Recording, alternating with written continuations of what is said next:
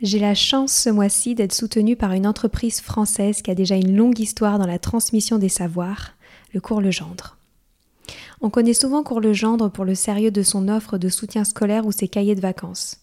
Je vous parle aujourd'hui de son école à distance. Disponible du primaire jusqu'à la fin du collège, l'enseignement à distance du cours Legendre permet de répondre aux particularités de chaque famille et d'offrir des cours d'excellence. L'élève peut ainsi travailler à la maison avec des cours de la même qualité que ceux transmis en classe, avec en plus un suivi de l'enfant confié à un enseignant passionné pour chaque matière. Ce qui me plaît avec cette école à distance du cours Legendre, c'est qu'elle offre la liberté aux familles d'adapter les apprentissages à un quotidien pas comme les autres. Tout ça en assurant un parcours de réussite individualisé pour les élèves. Pour retrouver plus d'informations, rendez-vous sur leur site www.cours-legendre.fr. Une équipe est à votre disposition pour répondre à toutes vos questions. Allez, je laisse place maintenant à l'épisode. Bonjour à tous, ici Stéphanie, c'est moi, et Sylvie Descleb pour un nouvel épisode du podcast Les adultes de demain. Les adultes de demain, c'est un échange autour de l'éducation et la parentalité pour éduquer autrement. C'est aussi un livre qui s'intitule Offrir le meilleur aux enfants aux éditions Atier. Vous trouverez le lien sur notre compte Instagram et sur notre site internet lesadultedemain.com.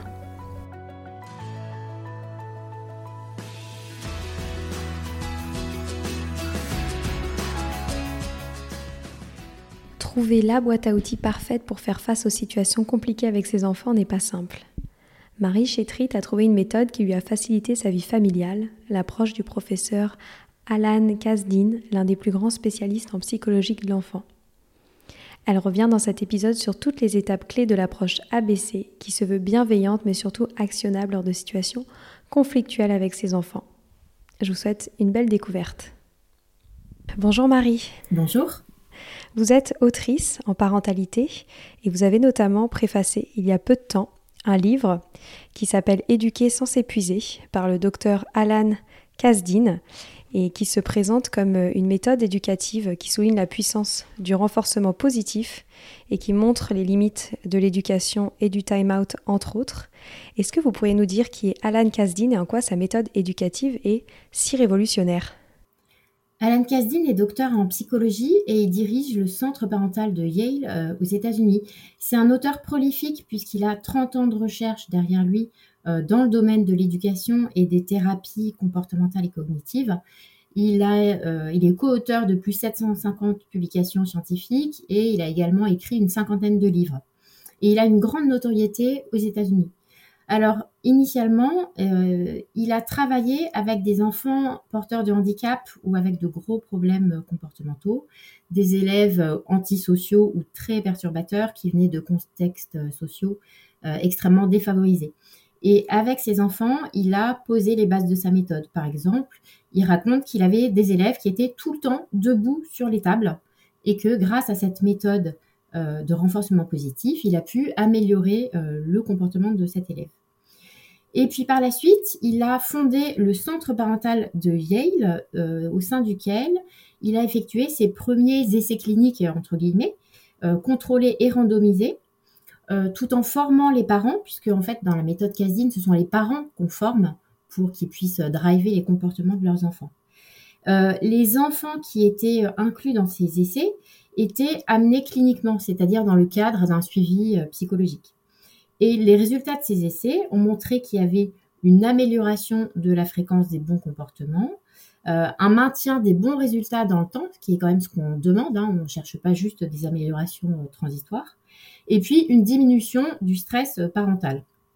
Donc globalement, il y avait une efficacité chez 80% des jeunes environ. Et puis euh, plus tard, il a reçu des demandes de familles euh, classiques, si je puis dire, c'est-à-dire des familles dont l'enfant n'avait pas de, pathologie particulière, mais qui vivaient des situations quotidiennes conflictuelles qu'on peut tous connaître en tant que parents, comme devoir demander dix fois avant que l'enfant euh, aille se brosser les dents, qu'il accepte de manger des légumes, que euh, le fait d'aller se coucher soit pas un, cirque qui va durer euh, une heure et demie tous les soirs, etc. Donc, il a commencé à recevoir ces familles pour leur montrer quels étaient les leviers d'action parentaux pour induire des comportements positifs de leur enfant. Et par la suite, il a également fait un cours en ligne qui est gratuit, qui est disponible en plusieurs langues sur Coursera. il existe d'ailleurs une version sous-titrée en français où il explique dans le détail la méthode ABC, donc qui est la méthode de son livre.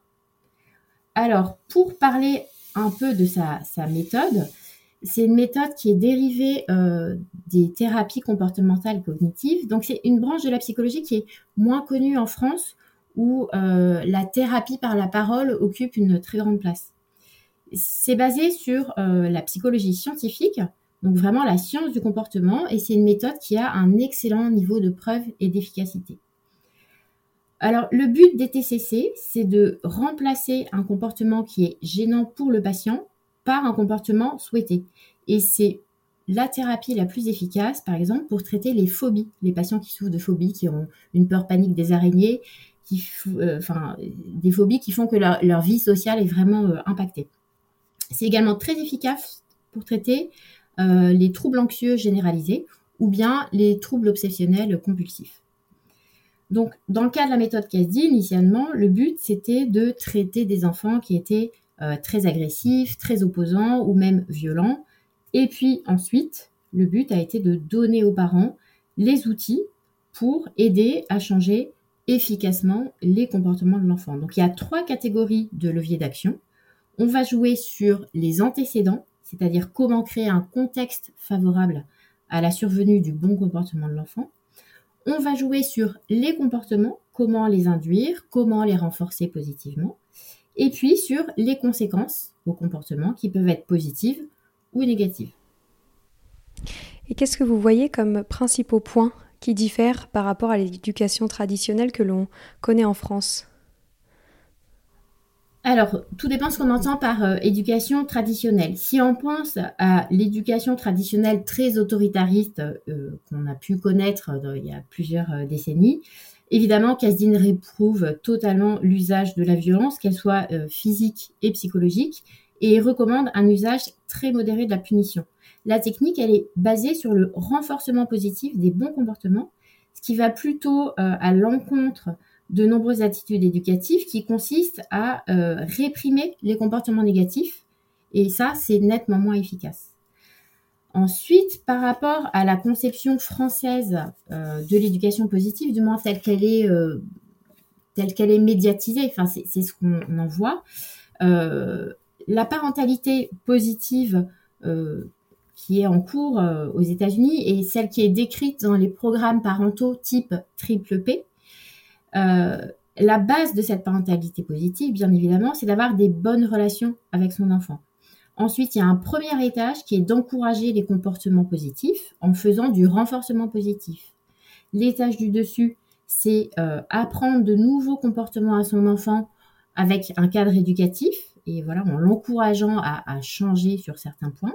Et enfin, en dernier recours, c'est de gérer les comportements négatifs et éventuellement sanctionner si les étapes précédentes n'ont pas fonctionné. Donc le but de cette méthode, c'est vraiment d'obtenir un résultat, c'est pas de philosopher sur le pourquoi du comment. Euh, voilà, on n'est pas du tout là-dedans. Le but, c'est d'obtenir un résultat et les questions qu'on va se poser, c'est qu'est-ce qui va favoriser la survenue de tel ou tel comportement, qu'est-ce qui va le renforcer, ou bien au contraire, si ce comportement n'est pas souhaitable, qu'est-ce qu'on va pouvoir faire pour éteindre ce comportement, pour l'atténuer.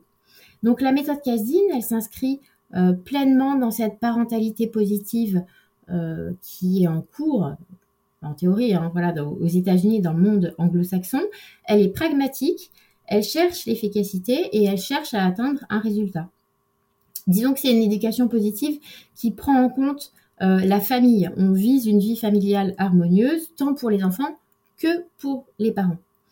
Euh, en France, la, parentalité bienveillante qui est souvent véhiculée dans les médias, elle est basée sur l'écoute des émotions et la compréhension des raisons qui mènent l'enfant à adopter euh, tel ou tel comportement, et ce qui est bien dans un sens, mais qui a quand même un gros écueil, c'est que c'est totalement centré sur l'enfant, pas du tout sur la famille, et que ces émotions, elles peuvent devenir euh, très envahissantes. Si je peux, voilà, simplifier un petit peu, la parentalité bienveillante, ça va plutôt chercher à adapter l'environnement à l'enfant pour qu'il ne soit pas trop confronté parfois à des émotions désagréables, alors que la parentalité positive telle que la conçoit Casdine, c'est apprendre à l'enfant à s'adapter progressivement à son environnement. Et qu'est-ce qui change quant à l'attitude euh, des parents euh, en ce qui concerne la méthode Casdine? Alors évidemment, c'est le, refus de la violence, c'est-à-dire on, oublie euh, les fessées, les gifles, hein, bien sûr. Déjà pour un aspect moral, parce que frapper un enfant ou, lui crier dessus en permanence, bah, c'est pas acceptable pour lui et pour sa dignité, mais aussi parce que ça ne fonctionne pas. Voilà, les cris, les menaces, les sanctions excessives, ça ne donne absolument aucun résultat sur le long terme. Ça va parfois pouvoir stopper brièvement euh, une attitude qui n'est pas euh, souhaitable, mais sur le long terme, ça ne va rien enseigner à l'enfant.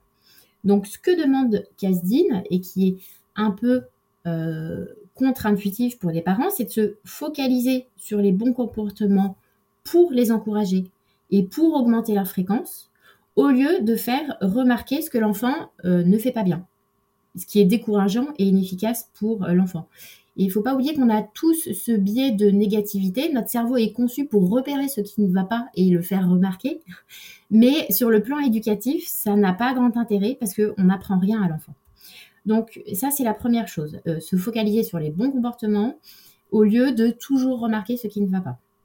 Et la deuxième chose, euh, que demande Casdine aux parents, c'est de garder l'optique de l'efficacité éducative et non pas celle de la justice. Parce que en tant que parent, quand on a un enfant qui fait euh, une grosse bêtise ou qui, à qui il faut répéter plein de fois ce qu'il doit faire ou qui embête tout le temps ses frères et sœurs, on est souvent dans une optique de justice et de morale. On peut être tenté de punir beaucoup pour faire comprendre à l'enfant l'importance de sa faute, quand, voilà, quand c'est le cas évidemment.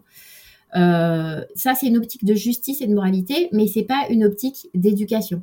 Voilà, c'est-à-dire que pour l'éducation, ça va pas être efficace. Ça va soulager le parent et ça va répondre à son sens de la justice, mais ça n'est pas éducatif. Et donc, c'est ça qu'il faut bien comprendre dans cette méthode, c'est qu'on vise l'efficacité à long terme et comment ancrer de nouveaux comportements.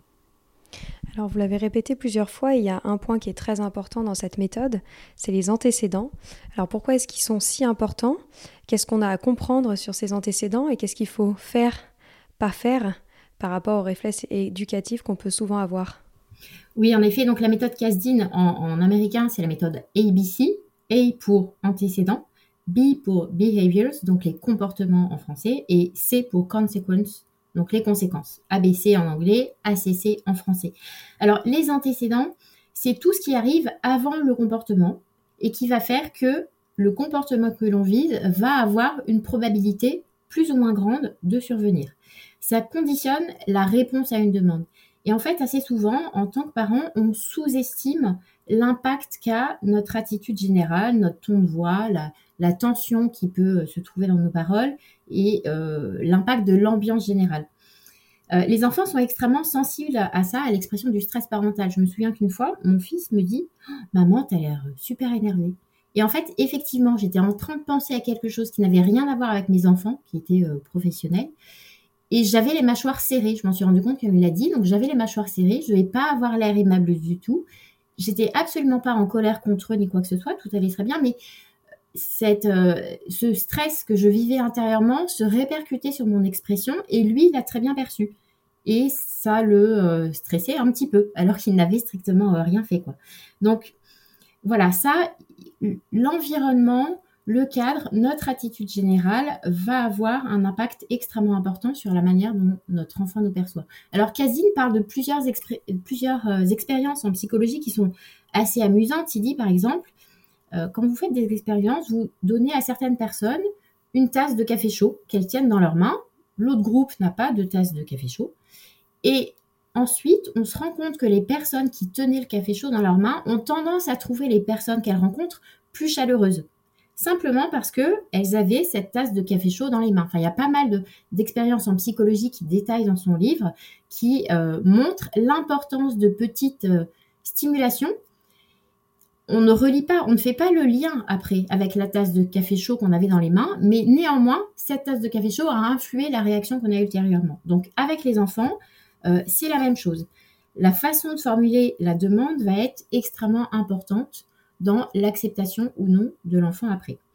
C'est pour ça que euh, Alan Kasdin détaille bien que quand on fait une demande à un enfant, il faut qu'on la fasse d'une voix aimable, avec un sourire, en disant s'il te plaît, au début ou à la fin de la phrase, en étant affirmatif et pas interrogatif, parce que si on pose une question, ben, l'enfant peut avoir le choix de répondre oui ou non à la question. Donc euh, voilà, on, fait des phrases affirmatives et on est au contact de l'enfant. C'est-à-dire les ordres criés à la volée, euh, comme on fait tous à un moment. Euh, euh, maintenant c'est l'heure d'aller au bain. Enfin voilà, votre enfant, ça lui passe au-dessus des oreilles, il est en train de jouer dans sa chambre, il vous a absolument pas entendu.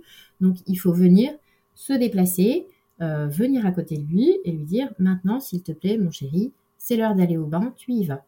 Et ça va être beaucoup plus efficace. Il y a aussi le fait de formuler des demandes qui sont euh, claires et spécifiques. Par exemple, dire à un enfant, surtout un, petit enfant, prépare-toi, on va bientôt à l'école, bah, c'est trop vague. Donc il faut séquencer les demandes. Ça va être habille-toi, viens prendre ton petit déjeuner, on va brosser les dents, enfile ton manteau, mets tes chaussures, on part. Voilà. Si on dit juste dépêche-toi, te préparer, on va bientôt à l'école, pour lui, ça fait trop d'étapes avant d'arriver au résultat. Donc, il faut formuler des demandes claires et spécifiques. Ensuite, il faut aussi, euh, dans la mesure du possible, donner le choix, parce que quand l'enfant a un choix, même un petit choix, ça va lui donner euh, une, emprise sur ce qu'il vit. Il est plus actif. Donc, ça peut être mets ton blouson ou ton pull comme tu préfères, et puis euh, on part à l'école. Alors, c'est amusant parce que parfois, on croise des personnes dont on se dit Oh là là, mais c'est incroyable, les enfants l'écoutent, comment est-ce qu'elle fait quoi? Elle dit quelque chose euh, et, l'enfant obéit, alors que moi, avec moi, il ne fait jamais ça. Et en fin de compte, quand on fait attention, on se rend compte que ce sont des personnes qui pratiquent cette manière de formuler les demandes aux enfants. Enfin, il y a, euh, encore un autre point qui peut euh, fonctionner, c'est de, avant de formuler la demande qui est importante pour nous, ça va être de formuler des demandes qui sont très susceptibles d'être honorées. Qu'est-ce que ça veut dire? Ça veut dire que, euh, par exemple, si vous dites à votre enfant, viens me raconter ta journée en, faisant un câlin sur le canapé, ça c'est la première demande. Bon, l'enfant, en général, il est d'accord pour venir faire un câlin et raconter sa journée. Ensuite, est-ce que tu veux manger une part de gâteau pour le goûter? En général, il sera plutôt d'accord. Et la troisième demande, c'est allez, maintenant, on va faire les devoirs, je t'accompagne. Et là, en, faisant précéder cette demande sur les devoirs par d'autres demandes euh, que l'enfant est très susceptible d'accepter, on augmente la probabilité que l'enfant accède à notre demande. Et ce qui est assez rigolo, c'est que euh, les enfants pratiquent parfois spontanément cette euh, technique. Moi, après avoir lu le livre de Casdine, je me suis rendu compte que j'avais déjà eu ce type d'interaction avec mes enfants. par exemple, maman, est-ce que tu peux m'aider à faire mes devoirs? Et puis ensuite, euh, euh, maman, est-ce que euh, je mets le couvert? Et puis après venait la vraie demande qui était, maman, est-ce que mon copain, il peut venir jouer samedi après-midi? Donc c'est rigolo parce que parfois, intuitivement, les enfants vont adopter cette technique des demandes très susceptibles d'être honorées qui vont précéder la véritable demande. Voilà, donc s'ils le font avec nous, on peut le faire avec eux aussi. Et enfin, le dernier euh, levier, enfin le dernier antécédent qui peut être très efficace hein, selon les enfants, c'est de proposer un petit défi du style euh, bah, je parie que tu n'es pas capable de te mettre en pyjama et de te brosser les dents en 5 minutes. Allez hop, on y va. Et puis on peut aussi euh, voilà le transformer en jeu. Et en général, les enfants disent mais si, mais si, je peux, tu vas voir. Hop, et puis ils y vont vite. et effectivement, en 5 minutes, le pyjama est mis et les dents sont brossées. Donc voilà, il faut pouvoir choisir dans ces différentes techniques parce que tous les enfants ont leur, caractère. Hein, donc, il y a des choses qui vont convenir à certains et pas à d'autres. Mais on peut explorer ces différentes possibilités pour euh, que notre enfant accède à nos demandes. Et ne jamais oublier que si on fait notre demande d'une voix douce et aimable avec un sourire en disant euh, s'il te plaît et à proximité de l'enfant, déjà il y a une grande part du chemin qui est parcouru. Après les antécédents, il y a, euh, comme vous l'avez dit, le comportement, behavior. Comment est-ce qu'on instaure euh, le comportement voulu euh, une fois qu'on a mis en place ces antécédents? Quels sont les différents outils à disposition des parents? Alors, concernant les comportements, le plus important, en général, quand on éduque notre enfant, il y a quand même beaucoup de choses qu'on ne veut pas qu'il fasse Ça, c'est voilà, je, qui ne se dispute pas avec son frère, qu'il arrête de mettre les doigts dans son plat quand il mange, etc. Enfin, il y a beaucoup de choses qu'on ne veut pas qu'il fasse. Mais ce qu'il faut trouver pour être efficace, c'est identifier l'opposé positif. C'est-à-dire, d'accord, on va euh, faire en sorte que l'enfant n'ait plus ce comportement qu'on juge inadapté, mais on remplace par quoi? Donc il faut trouver l'opposé positif. Qu'est-ce qu'on va faire à la place du comportement qu'on n'aime pas? Par exemple, si mon enfant euh, pleurniche à chaque fois qu'il faut aller brosser les dents et qu'il les brosse 20 euh, secondes, l'opposé positif, ça va être aller se brosser les dents calmement et les brosser deux minutes. Voilà, il faut que l'enfant sache concrètement par quoi il remplace le comportement dont on ne veut plus. Donc ça, c'est l'opposé positif. La deuxième euh, chose, c'est de comment on peut façonner le comportement. Alors façonner, ça veut dire augmenter euh, la survenue du comportement. Là, on parle d'un comportement que l'enfant a déjà, mais un petit peu. Par exemple, euh, en rentrant à l'école, notre enfant, il fait ses devoirs, mais pendant trois minutes et après, il s'arrête. Et nous, on voudrait qu'il travaille une demi-heure, mettons. Donc, il va pas passer de deux minutes à une demi-heure en une journée. Ça, c'est pas possible. On peut pas lui demander ça. Donc, on va y aller progressivement en renforçant à chaque étape. C'est-à-dire, l'enfant va d'abord travailler cinq minutes avec euh, le parent à côté de lui. Et puis, le lendemain ou quelques jours après, il va travailler dix minutes. Et ainsi de suite. On va augmenter peu à peu le temps. Puis après, le parent va s'effacer. C'est-à-dire, va, bah, commence tes devoirs. Moi, j'arrive dans cinq minutes et je continue avec toi. Et donc, progressivement, le parent va s'effacer, mais l'enfant va garder l'habitude euh, qu'il a acquise. Donc ça, ça s'appelle le façonnement du comportement. On peut aussi décomposer en étapes. Euh, voilà, comme je le disais tout à l'heure pour le départ à l'école avec toutes les étapes qui sont préalables. Euh, par exemple, range ta chambre, c'est quelque chose qui est beaucoup trop vague. Parce que range ta chambre, ça recouvre beaucoup d'actions dans la chambre. Donc il faut dire, ramasse les vêtements sales et mets-les au panier. Ensuite, mets les livres dans la bibliothèque. Et puis, ramasse les Playmobil et mets-les dans la caisse. Voilà, on décompose et comme ça, l'enfant va apprendre le bon comportement. Alors, bien sûr, on peut l'aider. Hein. On peut dire, bah, euh, tu ramasses un vêtement et moi, je ramasse l'autre, et ainsi de suite. Enfin, qu'il sente qu'il est soutenu dans l'effort qu'il fait. Une autre technique, quand on veut apprendre un nouveau comportement, c'est de faire des jeux de rôle. Alors, les jeux de rôle, c'est quand l'enfant vraiment n'a pas du tout le comportement qu'il ne le connaît pas. Ça va permettre de s'exercer, c'est une sorte d'entraînement dans un contexte euh, serein. Donc, l'exemple que donne Alan Kazin dans le livre, c'est l'exemple du jeu de la colère. Il parle d'une petite fille qui fait des colères terribles euh, pour, euh, sous plein de prétextes divers dans la journée. Donc, elle, elle se roule par terre dès que ses parents lui résistent ou lui demandent euh, de s'habiller, ou voilà, elle fait vraiment beaucoup de colère, extrêmement violente, où elle tape ses parents, elle crie, elle jette des objets. Euh, et toutes les colères sont comme ça. Donc les parents sont un petit peu perdus. Et euh, ce que Alan Kasdin met en place avec eux, c'est le jeu de la colère. Donc dans un contexte où la petite fille est calme, ils vont lui dire écoute, voilà, on va faire un nouveau jeu.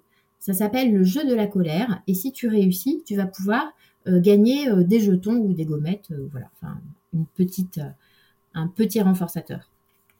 Et lors de ce jeu, les parents expliquent à l'enfant, voilà, donc pendant cette colère, euh, tu vas pouvoir euh, crier euh, et te rouler par terre, mais tu donnes pas de coups de pied et tu jettes pas d'objets. Donc, vas-y. Maintenant, je vais, tu vas me poser une question, je vais te répondre non, et tu vas faire une bonne colère. Et donc voilà, donc la maman, la petite fille pose une question, puis parce que c'est aussi un petit peu rigolo comme jeu. Hein. maman, est-ce que je peux regarder euh, une vidéo, la maman répond euh, non, euh, tu ne peux pas, ce n'est pas le moment. Et là, la petite fille joue à faire la colère. Et ensuite, bah, la maman la félicite, tu dis oh là là, c'est vraiment super, disons que tu as fait cette colère, mais tu m'as pas donné de coup de pied, et puis tu n'as pas jeté d'affaires par terre, bravo, je te félicite. Et voilà, elle donne des petites gommettes à, sa fille, et comme ça, elle va répéter ce jeu de rôle plusieurs fois. Et en fait, quand la petite fille va vraiment faire une colère, ce qui arrivera, eh bien petit à petit, ce jeu de rôle va lui permettre d'intégrer la manière d'exprimer sa colère de manière souhaitable et même les épisodes de colère vont diminuer petit à petit. Et donc c'est ce qu'il décrit dans le livre, c'est que très rapidement les colères ont été beaucoup moins violentes, il y en a eu beaucoup moins et c'est devenu gérable pour les parents. Il y avait encore des colères, hein, bien sûr.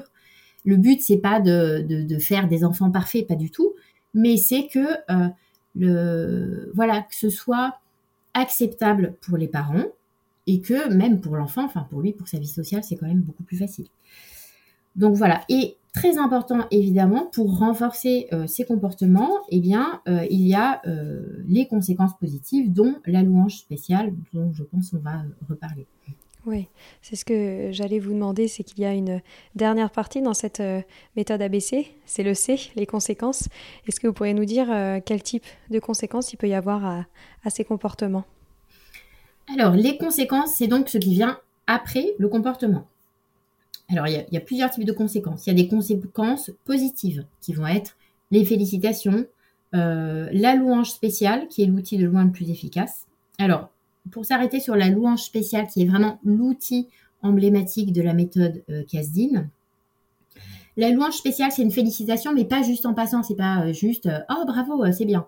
Voilà, non, c'est pas ça. C'est vraiment des félicitations qui sont effusives, enfin surtout pour les jeunes enfants qui sont très sensibles à ce côté euh, affectueux.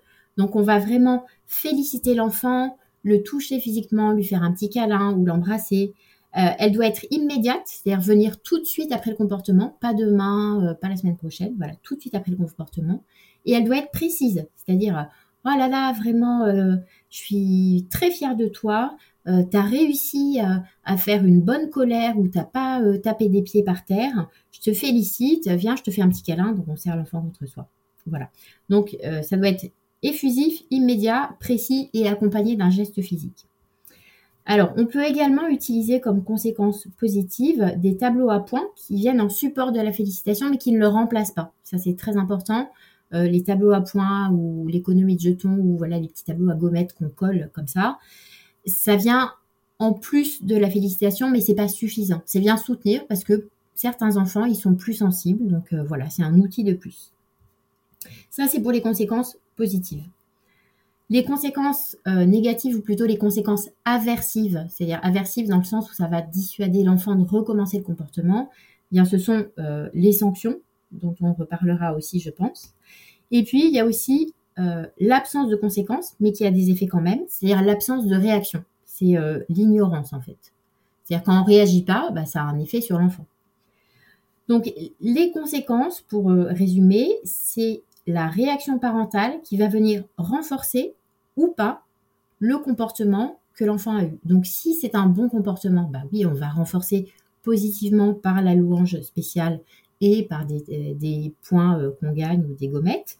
Et si le comportement n'est pas euh, souhaité, eh bien, il y aura des conséquences négatives ou une absence de conséquences.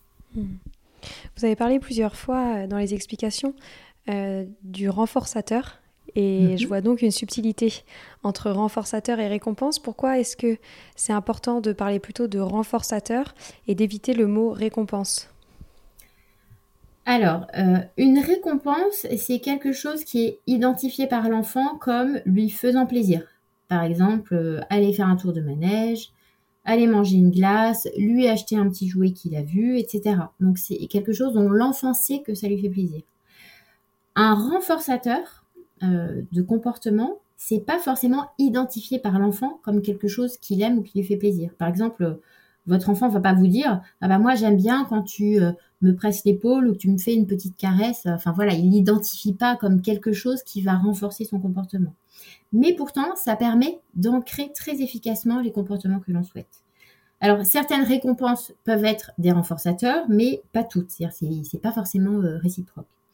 Et ce qui est surtout euh, important, c'est que quand on a choisi un bon renforçateur, quand on arrête de prodiguer ce renforçateur, le comportement, il est maintenu. Alors que quand on arrête la récompense, ben, le comportement peut parfaitement bien s'arrêter. C'est pour ça que Kasdin met vraiment en garde contre les récompenses euh, matérielles. Par exemple, dans un tableau à points, on va pas acheter des cadeaux en échange des points. C'est-à-dire c'est pas euh, ah bah j'ai 10 points donc j'ai droit euh, à une pochette Pokémon quoi. Euh, voilà, on évite ce style de cadeau parce que c'est un peu la porte ouverte au marchandage. Il faut vraiment favoriser la louange spéciale, l'attention, l'affection, enfin voilà, qui, qui est l'outil le plus efficace plutôt que les récompenses matérielles. Et on peut échanger ces points quand on fait un tableau à points on peut échanger ces points contre des privilèges qui sont pas matériels. Par exemple, et bien ce soir, tu peux éteindre un quart d'heure plus tard que d'habitude. Voilà. Ou bien je vais te lire exceptionnellement une deuxième histoire. Ou bien euh, bah, tu vas choisir euh, le menu de ce soir. Voilà, ça c'est un privilège qui n'est pas matériel. Et c'est beaucoup plus efficace que euh, les récompenses matérielles style petit jouet. Parce que avec les récompenses matérielles, l'enfant peut vite avoir tendance à, dire bah, je fais le comportement pour avoir cette récompense et si j'ai pas la récompense, bah, je fais pas le comportement. Et c'est pas du tout, du tout ce qu'on recherche, hein, bien évidemment. Oui. Alors, comme vous le savez, les punitions euh, animent beaucoup l'espace médiatique en ce moment en France. L'idée, c'est pas de venir euh, polémiquer maintenant euh, sur le sujet, mais je trouve ça quand même intéressant. dans le livre d'Alan Kasdin, il parle des punitions et met en avant l'importance de les limiter. Est-ce que vous pourriez nous redire qu'est-ce qu'il partage à ce sujet et quel est son point de vue sur les punitions? Les punitions, elles ne viennent qu'en complément du renforcement positif. C'est-à-dire utiliser les punitions seules, ça n'a aucun intérêt euh, pour éduquer l'enfant. Ça, ça ne sert à rien. Ce que dit Kasdin, c'est qu'il faut au moins cinq actes de renforcement positif pour une seule punition. Voilà. Donc ça montre un peu le ratio et c'est ce qu'on voit euh, dans la, pyramide des interventions parentales. Donc à la base, il y a euh, la relation avec l'enfant. Ensuite, il y a l'encouragement des bons comportements par le renforcement positif. Ensuite, il y a l'apprentissage de nouveaux comportements. Et tout en haut de la pyramide, il y a la gestion des mauvais, comportements par éventuellement la sanction. Donc ça vient en dernier recours. Et c'est pas pour rien. C'est parce que ça n'est pas euh, efficace en soi. En fait, ça n'enseigne pas le bon comportement. Voilà, ça montre quel est le mauvais comportement, mais ça n'enseigne pas quel est euh, le bon comportement. Ensuite, bah, vous le savez bien, hein, il y a punir euh, et punir. Hein. tout dépend ce qu'on met derrière le terme de punition. Mais quand euh, les punitions, c'est des gifles ou des fessées, bah, ça rend l'enfant agressif, ça dénature la relation avec le parent ou avec les enseignants si c'est dans le cadre scolaire. Et puis, c'est pas parce qu'un enfant pleure que la punition est efficace. Quoi. Il peut être extrêmement mortifié par la punition. Pour autant, s'il n'y a pas de renforcement positif à côté, si on lui apprend pas ce qu'il faut faire, euh, bah, ça, ça ne changera pas son comportement. Par ailleurs, il y a aussi le fait que l'adulte s'habitue à punir et va rentrer dans un cercle vicieux où il va punir de plus en plus, de plus en plus fort, parfois ça peut arriver. Et l'enfant également s'habitue à la punition, donc euh, bah voilà, on rentre dans un cercle vicieux extrêmement négatif qui n'a aucune vertu euh, éducative. Donc, dans la méthode Casdine, les punitions, elles doivent être très légères, très brèves, car ce qui est efficace, c'est les premières minutes de la punition, euh, c'est pas euh, deux jours de punition. Euh, une punition, ça peut être par exemple ce qu'on manifeste à l'enfant. Donc un regard d'avertissement, où là, clairement, le parent a l'air de dire, oula, là, ça va pas, là, tu, tu arrêtes. C'est efficace. Compter jusqu'à trois, non, c'est pas très efficace. Et faire des réprimandes du style, j'en peux plus de toi, euh, tu fais toujours les mêmes bêtises, etc. Ça soulage le parent, mais c'est pas du tout efficace. Donc, dans la méthode Casine, euh, ce qui privilégie comme punition, si besoin est, c'est le retrait d'événements positifs. Donc, ça va être le time-out, parce que parfois, l'enfant n'est pas raisonnable au sens euh, premier du terme, on ne peut pas le raisonner. Et la présence parentale sert de renforçateur à la colère. C'est-à-dire si vous êtes là à côté de votre enfant pendant qu'il fait une très grosse colère, et que vous êtes là à essayer de lui parler, etc., vous allez en fait amplifier la colère et la faire durer beaucoup plus longtemps. Donc, parfois, il est plus bénéfique de se retirer de la présence de l'enfant et sa colère va passer, puis après, on peut venir en reparler. Euh, donc, il faut le time out, en fin de compte, ça consiste à retirer à l'enfant ce qui va renforcer son comportement et puis c'est tout. Il n'y a, pas d'autre but. Un autre euh, point, enfin une autre sanction possible, c'est le retrait d'attention. Ignorer l'enfant qui a un comportement pas souhaitable. Par exemple, vous avez un, euh, l'enfant ne veut pas aller en, time-out, vous l'avez déjà répété dix fois, euh, maintenant ça suffit, tu vas dans ta chambre, il ne veut pas y aller. Bon, vous n'allez pas le traîner par les pieds en hurlant pour le mettre dans sa chambre, ça sert à rien. Donc, euh, si l'enfant persiste à refuser ou défie le parent, eh bien, on va l'ignorer. Alors, euh, donne l'exemple d'un enfant de 3 ans qui, tape sa mère, qui a déjà eu plusieurs avertissements. On ne tape pas maman.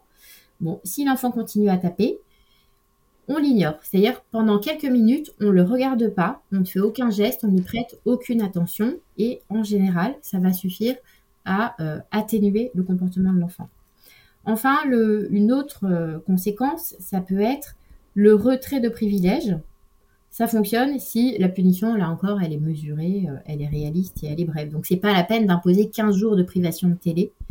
ça, ça sert à rien, ça marche pas mieux. Ça peut être juste, voilà, aujourd'hui, bah, tu n'auras pas le droit de regarder les dessins animés, voilà. Dans la mesure où l'enfant a déjà transgressé plusieurs fois, hein, comme toujours. Euh, c'est pas un outil de première attention. Puis, on peut également, parfois, à des enfants un peu plus grands, leur faire réaliser euh, euh, une tâche.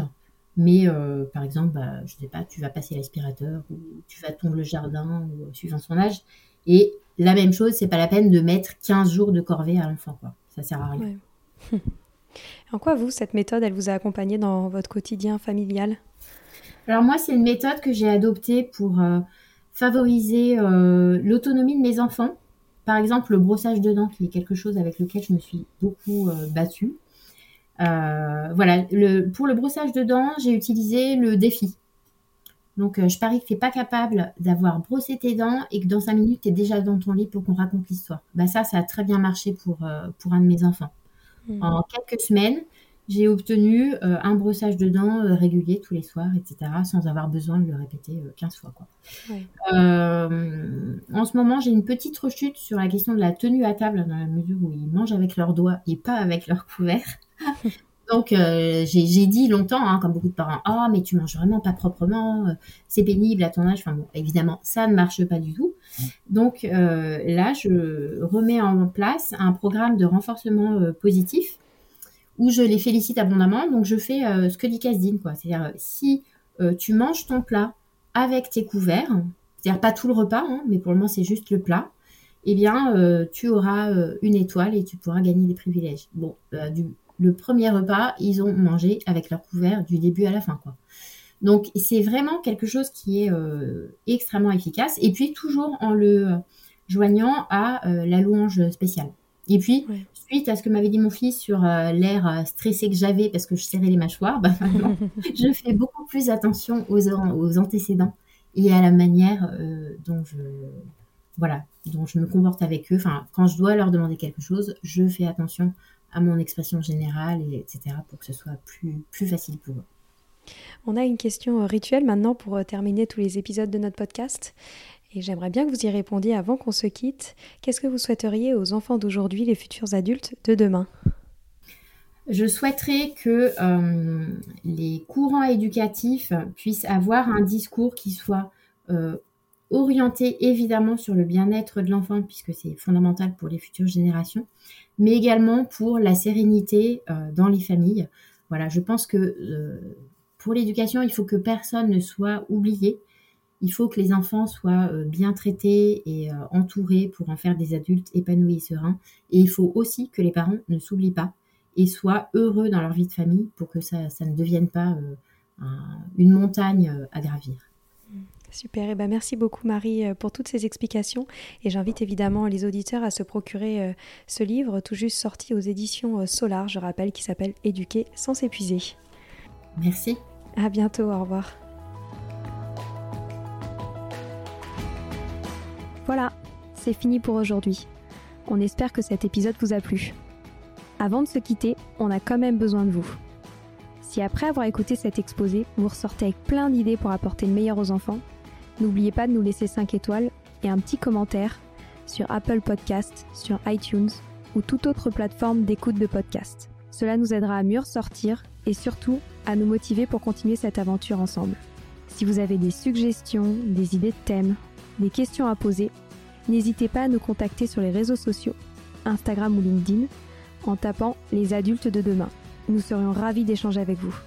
Si vous souhaitez en savoir davantage sur Sylvie, je vous invite vraiment à aller voir son blog sylvidesclep.com ou à la suivre sur Instagram en allant sur son profil sylvidesc, D-E-S-C, Montessori. Enfin, si vous souhaitez en savoir plus sur le calendrier des prochaines formations Montessori, rendez-vous sur www.apprendre-montessori.fr. On a hâte de vous retrouver vite et à très bientôt sur les adultes de demain.